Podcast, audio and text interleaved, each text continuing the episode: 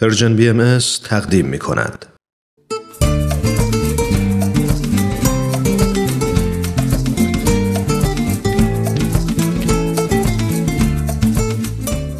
کاوشی در تعصب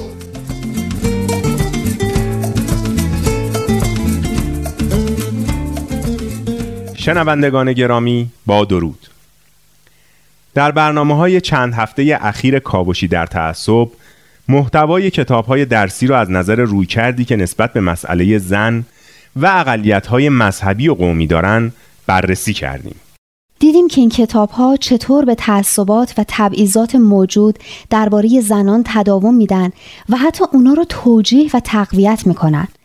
بعد به بحث نگرش کتاب های درسی به اقلیت های مذهبی و قومی رسیدیم. بزرگترین اقلیت غیر شیعی ایران سنی ها هستند که در مناطق شمال غربی و جنوب شرقی ایران زندگی می کنند و ریشه های قومی مختلفی دارند.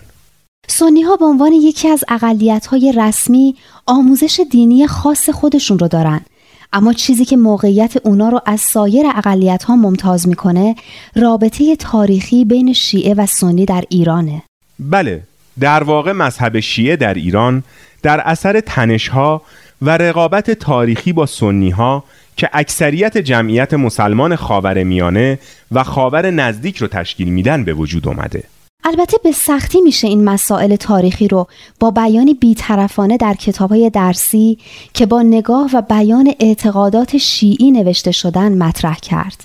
در کتابهای درسی حرف از ضرورت اتحاد شیعه و سنی و عمده نبودن اختلافات این دوتاست.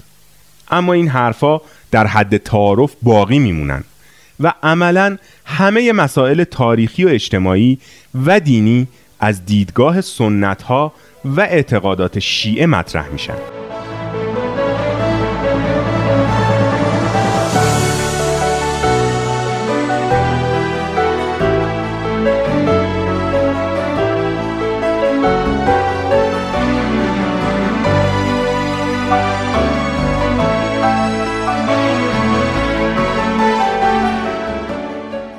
درسته به خان مطالب کتاب های درسی ما مجموعه از حوادث تاریخی و مسائل مذهبی رو مطرح می کنند که به طور مستقیم به موارد اختلاف این دو مذهب مربوط میشن. وجود مقدار زیادی از مطالب مذهبی با گرایش شیعی در کتاب های غیر مذهبی مثل فارسی، تاریخ و تعلیمات اجتماعی رابطه بین شیعیان و سنی ها رو پیچیده تر می‌کنه. البته کتاب های درسی در بیشتر موارد سعی می کنند به جای کلمات شیعه و سنی از لفظ مسلمان و مسلمانان استفاده کنند.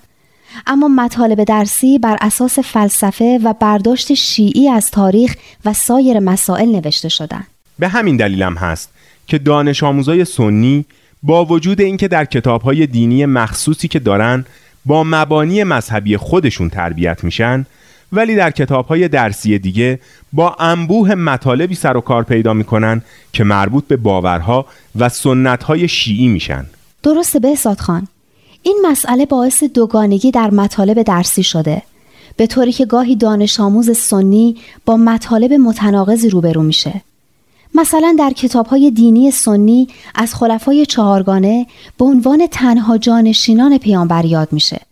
در حالی که در کتاب های دیگه روایت های متفاوتی از این تاریخ ارائه میشه که در تضاد با آموزه های سنیه. به عبارت دیگه از دید برنامه های درسی وحدت شیعه و سنی باید از بالا و بنا به تصمیم یه نهاد سیاسی و بر اساس برتری آشکار شیعه و باورها و سنتهای اون برقرار بشه.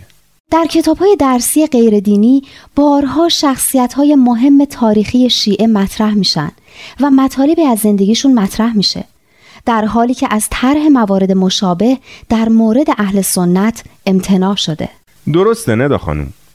شخصیت های اصلی مذهبی سنی مربوطه به صدر اسلام در کتاب های غیر دینی به صورتی خونسا و یا حتی گاهی منفی مطرح میشن.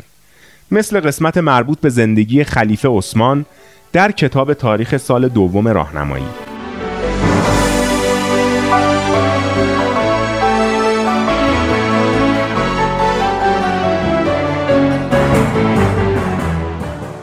سنی ها به اقلیت های مذهبی غیر مسلمان مثل زرتشتی ها، یهودی ها و مسیحی ها می رسیم. این اقلیت ها هم آموزش های دینی خاص خودشون رو دارن.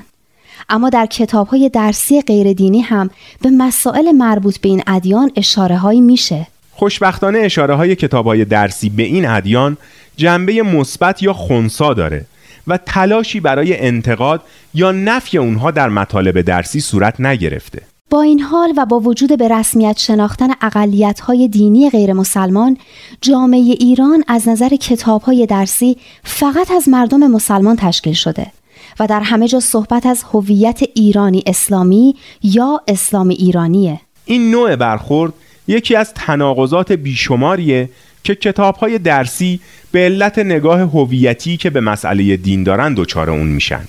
به غیر از اقلیت های رسمی که گفتیم اقلیت های دیگه هم در ایران وجود دارن که از سوی نهادهای رسمی به رسمیت شناخته نمیشن و حتی با اونها با خصومت برخورد میشه.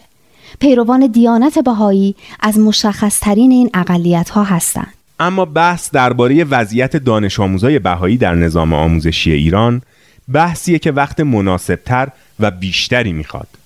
پس تا هفته بعد که این بحث رو ادامه میدیم شما رو به خداوند مهربان میسپاریم.